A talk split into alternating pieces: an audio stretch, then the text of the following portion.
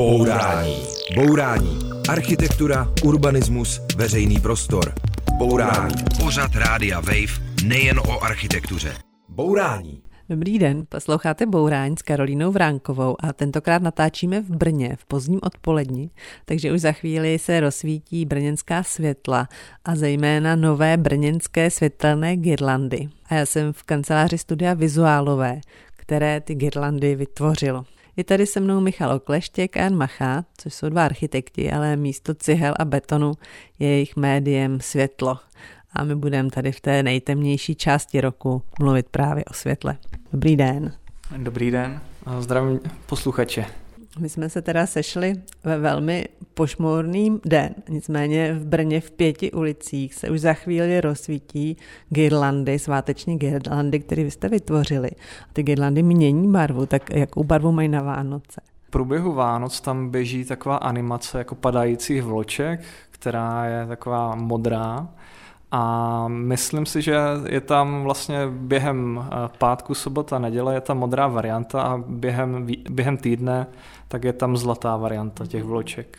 Když se řekne girlanda, tak já si představím něco takového jako dekorativního, zakrouceného, barokního, ornamentálního, ale ty vaše girlandy jsou vlastně takové svislé, minimalistické úsečky, které visí nad ulicí, vlastně upomínají na docela minimalistické logo Brna, nebo jak byste je popsali? Eh, jo, je to tak, no. Já vlastně ten pojem girlanda před tady tím, než jsme to realizovali, jsem znal jako klasické vánoční girlandy, nějaké ozdobné. Ale jak jste zmínila, tak eh, tím základním prvkem je nějaká jednoduchá svislá linie. Eh, v našem případě je to svítidlo o výšce 1 metr a my ho v těch ulicích buď v náhodných jako segmentech, a nebo v pravidelných opakujeme a potom už každá ulice má nějaký svůj jakoby význam, který jsme tam do toho osvětlení chtěli promítnout, takže v ulici Běhounská se promítá něco jiného než třeba v ulici eh, Masarykova, Česká a, a tak dál. Ale ten základní prvek, ten základní modul toho osvětlení je jakoby pořád stejný i z hlediska nějakého možnosti jako oprav, vývoje a nějaké jednoduchosti. A když jsem si zjišťovala víc o brněnských girlandách, tak jsem pochopila, že to je taková jako specialita Brna, na kterou je město pišné, protože jsou tady vlastně od prvních strojírenských veletrhů na konci 50. let, tak tady zahří v centru Brna girlandy. Vlastně první brněnské girlandy vznikly uh, u příležitosti prvního strojírenského veletrhu zhruba před 60 lety, jak říkáte což v dnešní době už by to asi nešlo udělat, protože bylo to spojené i s velkýma zásahama do těch jako okolních budov, kde se museli jednak nachystat vlastně kotvy do zdí, a ty kotevní lana a, a přípojky elektřiny, což v dnešní době by asi bylo nepředstavitelný rozbourat celou ulici, fasády a něco tam jako kotvit. Takže tady ten systém vydržel až do dnešní doby a my, my jsme ho využili. No a ty vaše girlandy byly uvedeny do provozu loni před Vánoci, ale pak přestaly fungovat, což způsobilo teda dost velký poprask. A jak se to nakonec vyřešilo? Tam byl vlastně problém v té technologii na straně výrobce, takže se tam dlouhodobě řešily nějaké reklamace a tak dál. Nakonec to probíhalo tak, že veškeré girlandy z ulic města se museli demontovat, je jich celkem 36 nebo 38, teď si nějak nevybavuju a opravovali se jedno svítidlo po druhém tady v České republice a ta chyba se tím jakoby vyřešila. Ono to vypadalo podle těch novinových článků tak jako dramaticky, skoro se zdálo, že to budete muset platit vy nebo něco, jak to vlastně dopadlo v tomhle směru, kdo to zaplatil. No, tu opravu jsme platili kompletně my, no. Jako stálo nás to nemalý prostředky a nikdo, nikdo jako navíc nic neplatil, no, co se týče té veřejné zakázky. No a jestli se můžu zeptat, bylo to hodně peněz, bolelo to? Tak uh, byl to pro nás jako velký rozsáhlý projekt, takže peněz to bylo opravdu hodně, bolelo to, ale pro nás celý ten projekt byla jako obrovská zkušenost už od začátku, jak to bylo nastavené, ta soutěž, ty krátké termíny, že jsme se z toho jako extrémně jako poučili, což je velký, velký plus. No. Vy jste museli být taky dost pod tlakem, když prostě Brně před Vánoci musí se sundávat girlandy, tak co jste si z toho odnesli? Eh, byl tam jakoby velký tlak na ty termíny, protože se to musel vlastně spouštět někdy v průběhu listopadu, Oni teda ještě nějakou dobu fungovali, ukázalo se, že je tam teda nějaká závada, my jsme to i hned prostě začali řešit jednak se zadavatelem soutěže, jednak taky s městem Brnem. Poučení pro nás bylo takové, jakoby nejít do projektu, které mají šibeniční termíny, eh, velmi napnuté rozpočty, a je tam furt jako hodně, hodně otázek. Jako největším problémem byly asi ty termíny a celá ta doba dodání, Oni tam pak byli eh, jakoby ze strany našich subdodavatelů potom nějaké spoždění, kdy eh, zásilka v době války na Ukrajině šla přes Rusko a, a, a ještě se jí půlka ztratila, takže v tomhle ohledu to bylo velmi jako náročný. No. A vy jste také byli docela pod tlakem, říkali jste, že, že vám každý den volali novináři, tak to je něco, s čím architekti asi nejsou úplně zvyklí pracovat, jaký to bylo? My jsme eh, do styku s novináři samozřejmě přicházeli už předtím, ale ve směs jenom kvůli nějakým pozitivním věcem a úspěšným akcem, že tohle pro nás bylo do určité míry jako hodně nový. A paradoxně bylo eh, vtipný, když jsme ve stejné době řešili i festival Prototyp v říjnu, který se povedl, byl úspěšný, byl vyprodaný a měl skvělý ohlasti napříč veřejnosti, tak ti stejní novináři, kteří s náma dělali reportáže o úspěšném festivalu Prototyp, tak eh, o, o den později s náma dělali reportáž o neúspěšných girlandách. Co jste si z toho teda odnesli tady z tohoto mediálního tlaku a prostě z toho tlaku termínů a města? Myslím si, že to pro nás byla jako velká škola eh, z toho úplně jako se nehroutit z toho, co píšou novináři nebo tvrdí jako veřejnost a, a jít, si, jít si jako zatím prostě vyřešit ten problém a, a soustředit se jako na to, že, že i když je to špatný období, tak mít tu víru, že, že to jako dobře dopadne, což se nakonec podařilo. Jo.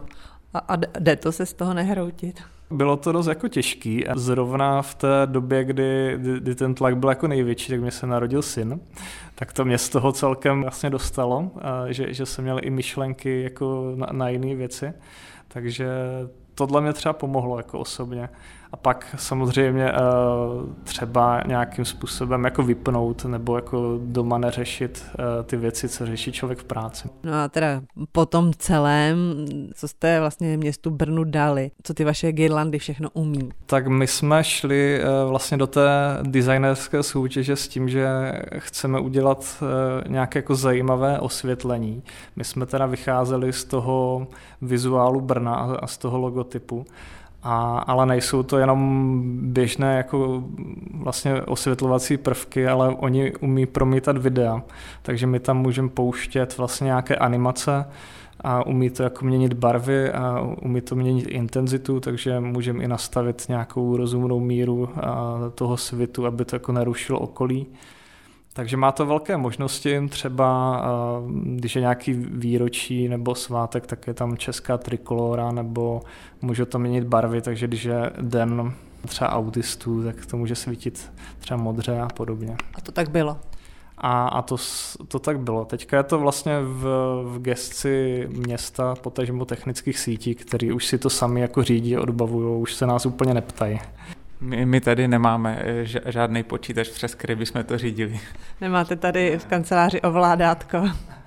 Ještě bylo z- zajímavé eh, to, že my, když jsme to vyhráli, tu soutěž, tak zrovna začala jako válka na Ukrajině a my jsme teda vytvořili takovou jako jenom vizualizaci, že kdyby to, ty gerlandy už v ulicích byly, takže tam můžeme pustit tu ukrajinskou vlajku co, což se těm lidem jako líbilo na, na začátku to, toho roku, ale vlastně pak se toho chytla nějaká dezinformační scéna. A vlastně a ještě v době, kdy to tam nebylo nainstalováno, tak tak si začali sdílet tu vizualizaci a mysleli si, že, že teďka v ulicích svítí ukrajinská vlajka a volali mi eh, naštvaní lidi, že podporujeme jako nacisty hákový kříže na Ukrajině a že teda jak jsme se zbláznili, když jsem mi vysvětloval, že, že, že to je jenom vizualizace, že to tam nevisí, tak mi nevěřili, že to viděli. Takže t- ještě tady takový eh, přesah to mělo. Takže vy jste si s tím opravdu jako docela užili. No a teda teďka můžeme to nazvat prostě vánočním happy endem, girlandy svítí, všechno funguje, brňané se radují. Jo, asi, asi to tak nazvat můžeme, máme spoustu dalších projektů, takže už jsme myšlenkama jinde, no. Bourání. Bourání. Demolice nesmyslů s Karolínou Vránkovou na rádiu Wave. Posloucháte Bourání, jsme v Brně, v kanceláři Studia Vizuálové, které vytvořilo slavnostní girlandy pro Brno a ještě jednu speciální vánoční věc, vánoční hvězdu. A já jsem vlastně v prvním vstupu neříkala, kdo je kdo, kdo zrovna mluví. Tak teď Jan Machát o vánoční hvězdě, tak jak to vypadá a co to je? My jsme byli vyzváni do vyzvané soutěže o vlastně návrh nějakého multimediálního díla, No a s kolegou jsme si říkali, jako že chceme vymyslet něco hmatatelného, nejenom ten jednorázový zážitek v podobě například videomappingu nebo světelné show. A jako takový typický eh, symbol Vánoc nám přišla hvězda, takže vznikl vlastně objekt 3,5 metru vysoké dřevěné eh, hvězdy 12 cípé, která svítí a, a hraje a už je na brněnských Vánocích každý rok od roku 21 ta vaše výzdoba je taková velice jednoduchá. Ty girlandy jsou úplně minimalistické, hvězda je taková tradiční, jednoduchá. No já jsem teďka viděla obrázky z Londýna, kde bylo pouliční osvětlení vánoční, takové barevné, barevní anděle, vločky, ještě v tom lítaly planety. Nebo tady nedaleko je Třebíč, která se pišní slavnostním vánočním osvětlením, mají velkou návštěvnost, mají tam spousta různých ornamentů a veverky a kočár a podobně. Tak proč vy máte rádi takovýhle vánoční minimalismus? Nepatří k Vánocům jako přece jen trochu kýče? Honza Machát? To je těžká otázka, no. Jak, jak říkal Michal, je to jako subjektivní věc a my máme radši jako ten jako minimalistický design, ne moc jako prvků, který ve výsledku můžou vypadat nebo působit nějak jako přeplácaně a že k sobě jako neladí. Takže i mám třeba radost brněnských Vánoc, kdy my jsme x let zpátky tam spolupracovali třeba na nasvětlení eh, náměstí, když se rozsvicoval vánoční strom, dokonce i ten samotný strom jsme jako svítili. Ten vlastně design jednak těch Vánoc, jednak třeba těch dekorací vánočních stromků, ušel jako dlouhou cestu tady v Brně a myslím si, že to jako hodně znát a, a je tady jako dobrý vývoj v tomhle. Jednak se jako zjednodušily ty dekorace, třeba ty nevkusné věci, byl tady takový třeba jako polární express vláček, co eh, byl jako nevkusný, svítil všemi barvami a vypadal um, dost nepatřičně. A tady ty jednoduché jako prvky, kterými jsme třeba i jako nějakým způsobem jako připomínkovali, tak se podařilo udělat tak, že se to zjednodušilo, udělalo se to jako hezký, sjednotili se ty stánky, dekorace a i ve spolupráci s nějakýma designérama vznikly i hezký eh, vlastně ty vánoční stánky nebo na kaště na, na Svobodáku takový bar ve tvaru hvězdy a podobně.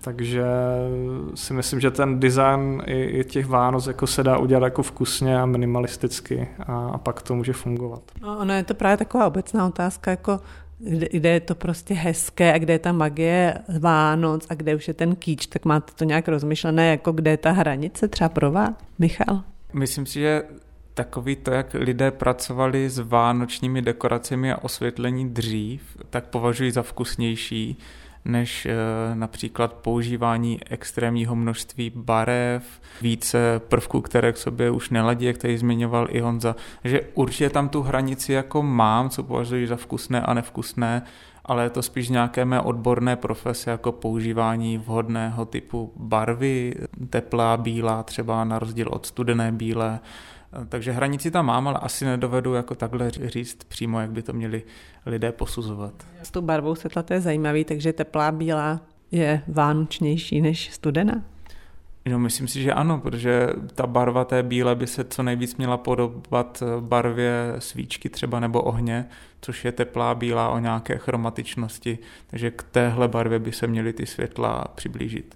Ono na ty Vánoce opravdu jako to všude strašně svítí. Četla jsem, že je to dokonce vidět i z vesmíru, jak se zvýší množství světla ve městech. Jako neděsí vás to množství světla, které lidstvo vydává, Michal? Jednoznačně. A ono vlastně s příchodem nějakého moderního ledkového osvětlení se ukázalo, že to ledkové osvětlení má nižší spotřebu, takže ne, že by se začalo šetřit na energii, ale začaly se extrémně světla přidávat. Je to nějaký trend, co přichází možná někde z Ázie, jak jsou tam přesvětlená města a já si osobně myslím, že s tím asi nic nenaděláme, že to světelné znečištění bude jenom stoupat, ale je potřeba vtloukat do lidí a poučovat eh, v rozumné míře, jak, jak mají svítit, nezakázat jim svítit, ale svítit chytře.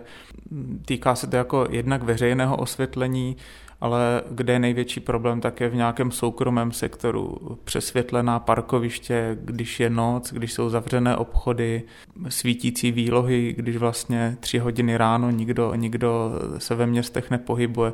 Takže je to jako důležité téma a myslím, že je potřeba se o něm bavit. No. To byla moje otázka další, kde by se vlastně dalo svítit míň, aby to toho světla nebylo tolik. A vlastně kolega už to vlastně říkal, naznačil, jsou to přesně ty velké parkoviště u nákupních center nebo nějakých fabrik, logistických center a podobně. Vlastně tady v Brně i vznikla taková jako unikátní věc, kdy se zhaslo v Brně všechno jako veřejné osvětlení a udělala se taková jako mapa z ptačího pohledu na, na celé to město a srovnalo se to, kde se svítí, i když vlastně všechno pouliční osvětlení je, je vypnuto a právě z toho vzešly tady ty vel, velké centra z toho světelného znečištění. To, já bych to možná ještě doplnil, on ten test, tady tahle unikátní akce vznikla v době covidové pandemie, kdy vlastně byl extrémní lockdown, všichni byli zavření doma a během toho testu Pavel Gabsdil, fotograf a zaměstnanec hvězdárny, vyšel vlastně do ulic města a fotil to město, když má zhasnuto veřejné osvětlení. A například v centru to nebylo absolutně poznat, že tam zhasly nějaké lampy, protože ku podivu během nejtvrdšího lockdownu svítily naplno všechny výlohy, loga obchodů, když obchody byly zavřené i přes den. Takže to je jakoby ten problém, kde by se mělo na to upozorňovat. Ono není úplně jasný to, co to světlo dělá, ale předpokládá se nebo je obava, že příliš mnoho světla vlastně zasahuje do spánkového cyklu, že lidi hůř spí, že hůř regenerují, že to vlastně škodí i zvířatům. Zajímáte se nějak o tyhle ty stránky, o tyhle jako zlé stránky světla? A já z hrou okolností ještě teďka dokonču doktorát na téma světelný design v architektuře, tak třeba byl jsem na stáži um, vlastně ve Stockholmu, kde se tomuhle tématu věnují.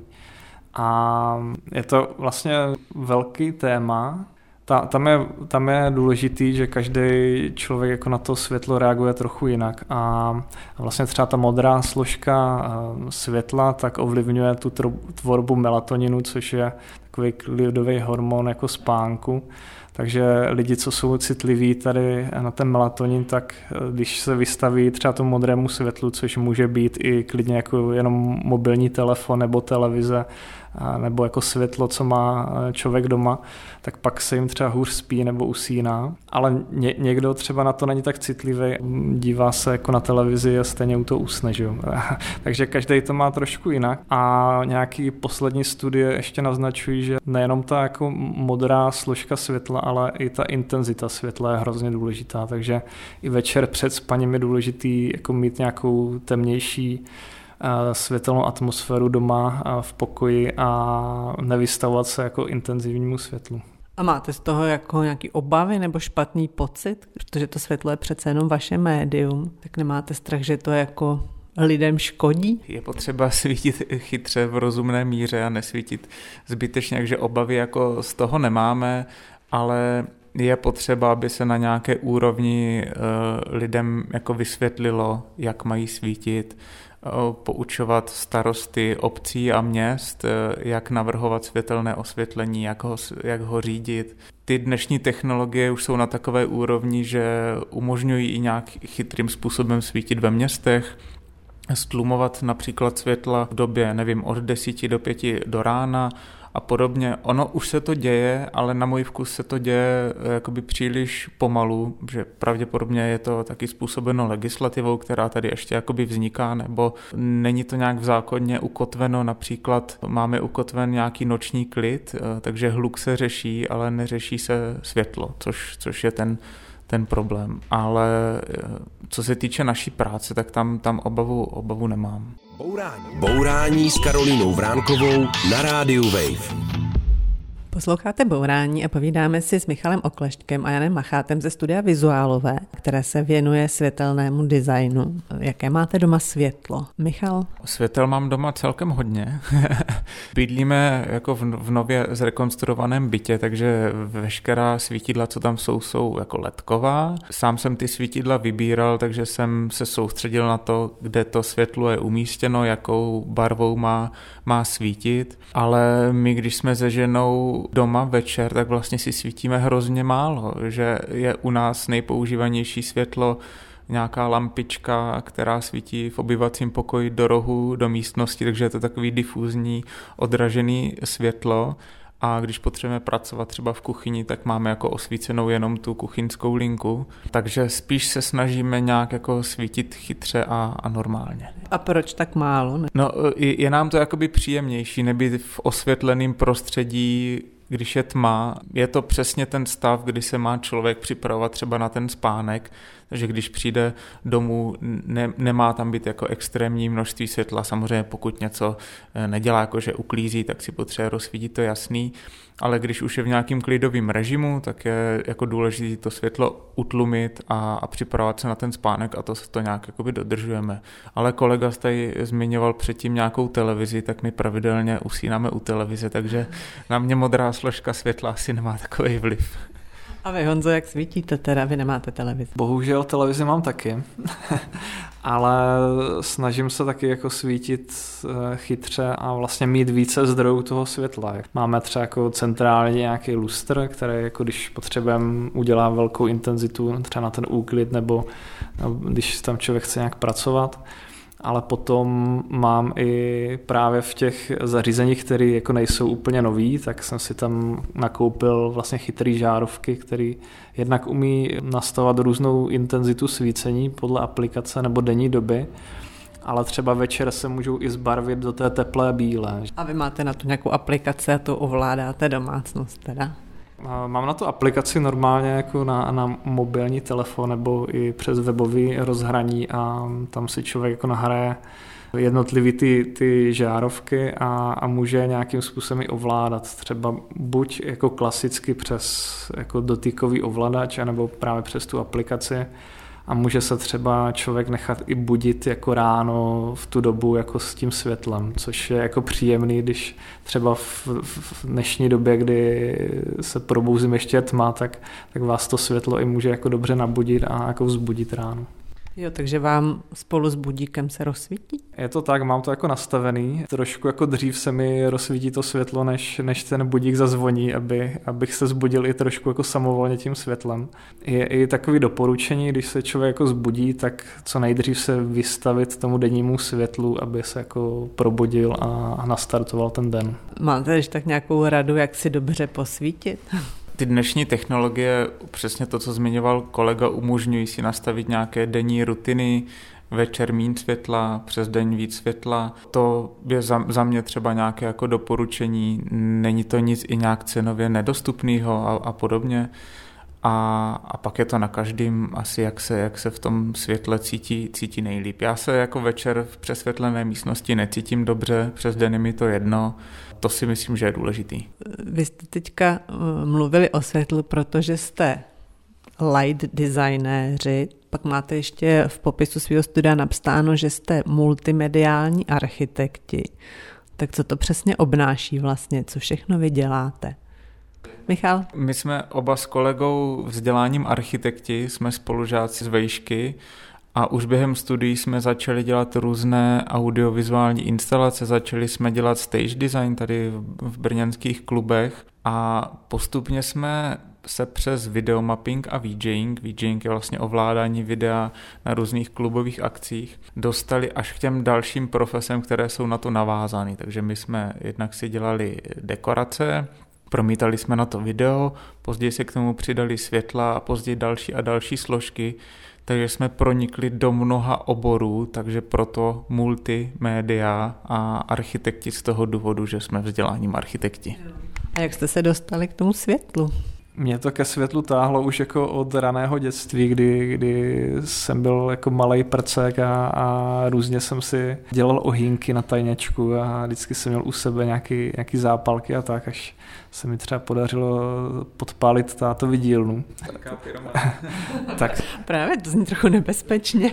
Vlastně jsem toho pak nějakou dobu nechal samozřejmě a v roce 2021 jsem byl na prvním festivalu světla, což byl tady v republice na festivalu v září v Olomouci a tam bylo nasvětlené náměstí, byly tam videomappingové projekce a, a byl jsem právě na konferenci, která se věnovala jako světle, světlu v architektuře a byl tam eh, světoznámý eh, light designer Roger Arbony, který třeba dělal světelný plán jako Paříže, Hongkongu a těch velkých jako měst, což mě úplně jako vlastně otevřelo oči, že, že to chci jako dělat nebo tomu se věnovat. A zjistil jsem, že v Česku se architekti jako neučí se světlem pracovat a, a právě na to jsem i jako navázal v tom doktorátu a, a začal jsem studovat ten světelný design v architektuře. Takže jste svoji lásku k sirkám povýšil na další level. A, a co vy, Michale?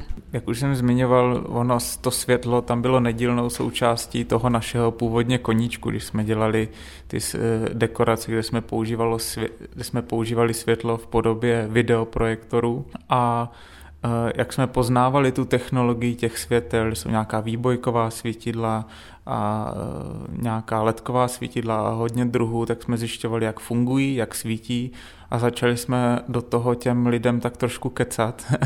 a my nejsme teda vyloženě světelní designéři, ale troufám si říct, že už trošku jako rozumíme těm světlům, víme pro ty naše účely, jak potřebujeme, aby to světlo svítilo, ale světlem jsem byl taky jakoby fascinovaný od jak živa. No a vy jste to vlastně už nasvítili hrozně moc. Já jsem viděla přehled vašich projektů, kterých je fakt hodně. Vlastně od roku 2011 už se tomu věnujete. Společenské akce, nějaké plesy, náměstí, videomapping, festivaly. Co byste nějak tak zdůraznili? Historicky, jak říkal Michal, my jsme začínali na těch malých klubových akcích, kde jsme se jako hodně toho naučili. První projekt s Michalem jsme udělali v roce 2012. O rok později jsme už eh, dělali a navrhovali jako hlavní stage na festivalu Mácháč, což je jako vlastně byla obří stage z lešenářské konstrukce, obalená jako sítí, na kterou my jsme promítali a kterou jsme jako podsvěcovali. A tam jsme se hodně naučili, protože to byl pro nás jako velký projekt a vlastně skýtal všechny ty profese, které jsme se postupně jako učili. Takže festival Máchač to byla taková vaše jako první větší akce a pak co třeba bylo dalšího důležitého, co byste chtěli zmínit? Potom jsme třeba dělali jako první videomapping v Brně, to bylo pro Starobrno a dělali jsme jako další zajímavý projekty, třeba jsme se hodně naučili jako na plesech, dlouhodobě spolupracujeme už od roku 2016 na plesu jako Brno, což je takové jako taková vlajková loď plesů tady jako v republice. A jak se svítí ples? Je důležité, aby lidi se tam cítili jako dobře a pohodlně, takže i, i to světlo tam hraje jako důležitou roli. Je dobrý je tím světlem nějak jako pohltit, obklopit a aby to dotvořilo tu atmosféru jednak toho prostoru a jednak třeba i vystoupení různých kapel a podobně. A musím to taky slušet v tom, ne? To je taky jako důležitý, že třeba i ladíme to světlo tak, aby třeba ty fotky, co tam vzniknou, tak aby lidi eh, nevypadali nevím, unaveně a podobně. takže, takže i, i co se týče fotografií, tak to, to světlo má taky nějaké jako parametry. A, a jaký? Třeba když jako posvítíte jako modrou, modrým světlem na někoho, pak ho vyfotíte, tak oni se slijou ty jako detaily a, a, a podobně a, a nevypadá to dobře. Ale když tam třeba, třeba přidáte jako červenou složku, tak už, už je to takový jako přirozenější, už se to jako líp fotí. No. Takže nejhorší na fotografování je modrá barva a, a třeba ta magenta, která vznikne vlastně v kombinaci modré a červené, tak je mnohem jako příjemnější. To byly plesy a co teda dalšího? Michal? Spektrum těch akcí je, je obrovský. Od jednorázových klubových akcí a, a festivalů až po nějaký komplexnější projekty, kdy my jsme u té naší práce dalo by se říct spíš takový jako režiséři, který tu akci, ten event navrhnou. A teďka se obklopíme lidmi, osvětlovači, zvukaři, různými dalšími techniky, profesemi napříč obory. A děláme jim takového režiséra a koordinátora. A, takže v to naše pole působnosti je fakt veliký, ale v posledních letech jsme třeba realizovali i nějaké uh, trvalejší exponáty nebo nějaké putovní exponáty. Můžu třeba zmínit i e, spolupráci na Expo v Dubaji, kde jsme vytvářeli pro Brno a jeho moravský kraj e, a byl to takový objekt, do kterého se dalo vstoupit a vlastně prezentoval e, elektronovou mikroskopii a vesmírný průmysl. Takže naším úkolem je nějak jakoby pochopit to zadání, to, co máme tomu návštěvníkovi a divákovi předat a určitou formou pomocí světel, zvuku, projekcí to tomu návštěvníkovi předat. Bourání. Bourání. Demolice nesmyslů s Karolínou Vránkovou na rádiu Wave. Posloucháte Bourání a povídáme si s Janem Machátem a Michalem Oklešťkem ze studia Vizuálové v jejich ateliéru, což je místnost kreativním hubu Kumst v centru Brna. Mohli byste ještě přiblížit, co to je? Kreativní hub Kumst je vlastně eh, místo, kde jsou zasídlení kreativci a Kumst podporuje vlastně jednak těma prostorama, ale jednak i podpornýma programama, že podporuje kreativce v podnikání. Vás taky? Určitě my jsme eh, zázemí Kumstu několikrát využili, ať už eh, při nějaké odborné konzultaci. Kumst patří pod JIC, Moravské inovační centrum, takže eh, nám doporučil nějakého odborníka, s kterým jsme dané téma, problém mohli řešit ale zároveň využíváme kreativní hub tak, že je tady zasídlených spoustu šikovných lidí, grafici, architekti, zvukoví designéři a tak dál a s těmi eh, bych řekl, že na dost pravidelné bázi spolupracujeme u našich projektů. A máte teda tady nějakého zpřízněného kreativce? My třeba dlouhodobě spolupracujeme se Zuzkou Martincovou, která je zvuková designérka a tvoří nám ke většině těch projektů i zvukový design.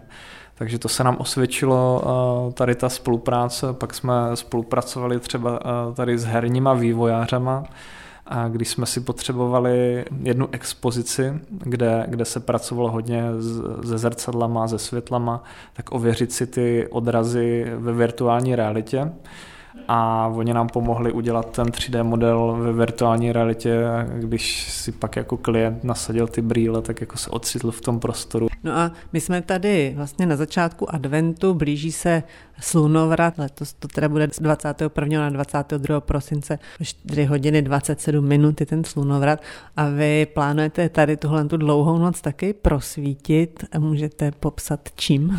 Michal? My se vracíme po několika letech k úspěšné akci Svátek světla, kdy jsme poprvé tady ten koncept vlastně vymysleli s panem ředitelem Hvězdárny v roce 2015 a je to oslava zim, zimního slunovratu. A tím, že vlastně ten projekt děláme s Hvězdárnou a planetáriem Brno, tak vždycky se snažíme nějakou netradiční, zábavnou a hezkou formou trošku ty lidi poučit o nějakém vědeckém tématu a tentokrát máme téma polárních září, takže v parku na Kraví hoře vznikne takový netradiční veliký objekt, který obklopí lidi ze všech stran eh, velkoplošnými projekcemi. A bude to teda připomínat polární záře nad Brnem? Jo, bude to připomínat polární záře nad Brnem.